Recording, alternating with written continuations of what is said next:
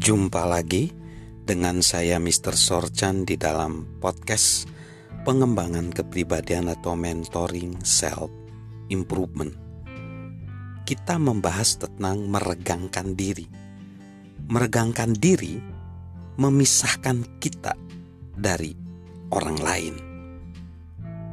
Di semua negara, di mana pun juga ada manusia, nampaknya mereka semakin puas dengan level biasa-biasa saja. Namun, pada dasarnya, level biasa-biasa saja bukanlah masalah kenegaraan atau nasional. Itu adalah dimulai daripada pribadi. Itu adalah kesediaan setiap pribadi untuk melakukan kurang dari yang terbaik hanya dibutuhkan satu orang untuk mengatakan, "Saya pikir cukup baik, sudah cukup baik."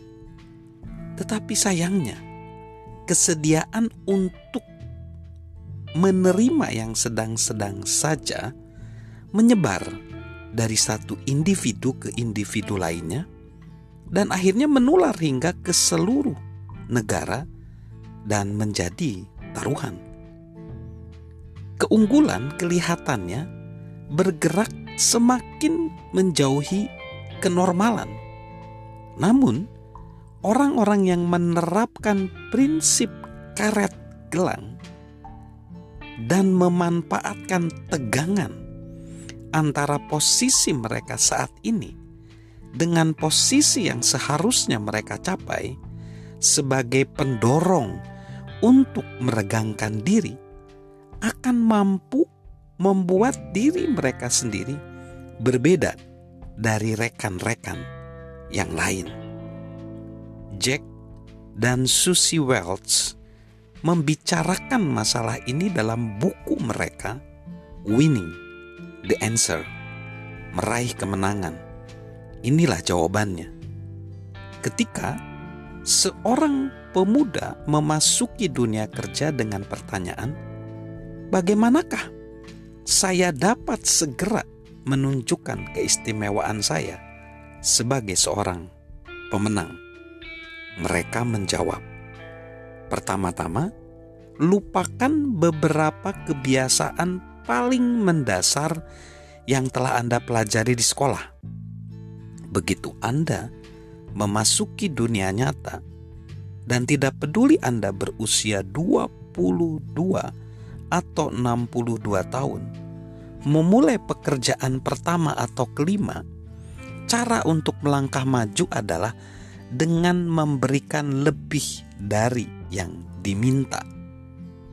Perhatikanlah, selama bertahun-tahun Anda mendapatkan pengajaran tentang kebajikan memenuhi harapan-harapan khusus, dan Anda telah dilatih bahwa menjawab setiap pertanyaan guru secara penuh sudah merupakan performa A+. Hari-hari itu telah lewat. Untuk mempelajari A+ dalam bisnis Anda harus memperluas harapan organisasi terhadap Anda dan kemudian melampauinya. Dan Anda harus menjawab setiap pertanyaan guru guru kehidupannya secara penuh, ditambah beberapa pertanyaan lain yang tidak pernah dipikirkannya.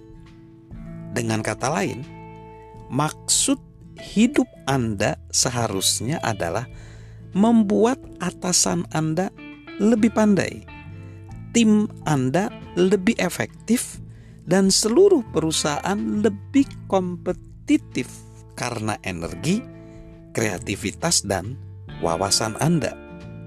Jika atasan Anda meminta laporan prediksi tentang salah satu produk perusahaan Anda untuk tahun berikutnya, yakinlah bahwa ia sesungguhnya sedikit banyak telah memiliki gambaran jelas mengenai jawabannya.